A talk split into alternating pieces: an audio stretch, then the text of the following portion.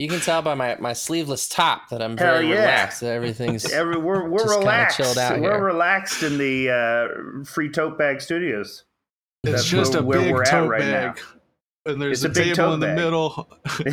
yeah, yeah. Podcasting table, a big podcasting table. Be careful, don't hit your head on the big straps. They're about head height here in this tote bag. That's there's those are the signs that are printed all over the tote bag. Uh, Watch careful, out for careful the of the straps. gusset. Yeah. Mine's the gusset. Mind Well, the fuck guns. yeah. Hell Well, yeah. we're stoked to have you with us, Alex. Yeah. As we are saying before, and, and to you patrons, I've booked out way too long into the future. We've got Alex with us on the bonus this week. We're looking to have both Alex and Steven on the main down the line, so keep an eye out. But this is a sneak preview, a kind of Mhm. test of your question answering ability. But as opposed to our beloved listeners, we use the crash test dummies over at reddit.com slash rsex and our relationship where we can give advice willy nilly, and it doesn't really matter because they probably don't listen to the show, and the questions are fake a lot of times too, uh, which I don't realize until the guest says it sometimes, and then I realize I'm a big doofus. this has happened two weeks in a row. Uh, but how do- how do we feel about answering some questions that maybe are real this time? I hope. uh, here's into the thing: that. even if they're fake, it's fine.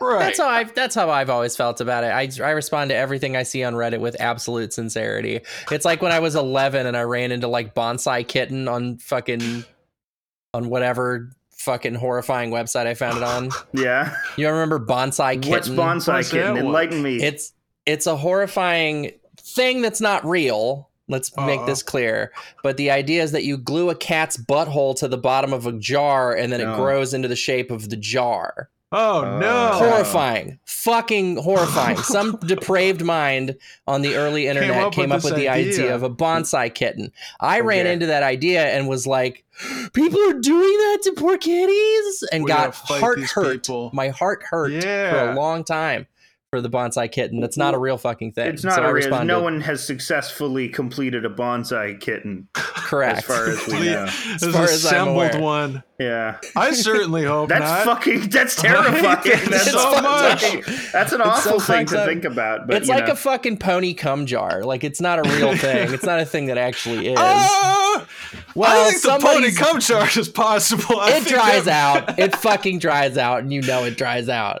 What if you kept it in like a humidified room so that the if spunk you keep keeps your its pony liquid cum jar in a consistency? humidor? Yeah, you gotta preserve it. Absolutely. You need to keep it at a consistent temperature 73 degrees, humidity, very precise.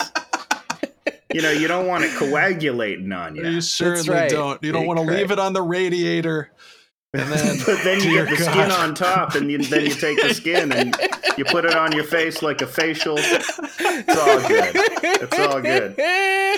Audrey, why did you have to bring up bonsai kitten as an example of things that are Bonsai fake on cat- the internet? I, uh, But once- it's my I mean, the shock credulity. stuff.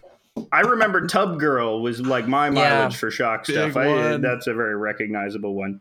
Uh, one guy, one jar. Was the one one I guy could that was never that really that watch. one is a very viscerally Fucking painful gnarly. one. I I'd I, check could never act- make it through that. me either. Still no. Then Yeah. there's ones though like eel soup, which is just a, a great time, except for the eels. I do feel very. Are you familiar with eel no, what, soup? which one is Alex? eel soup?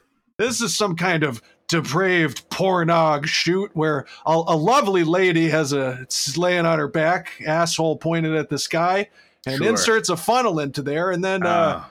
a, a helpful young gentleman comes and, and pours a whole jar full of live eels into the funnel. Sure, sure, why not?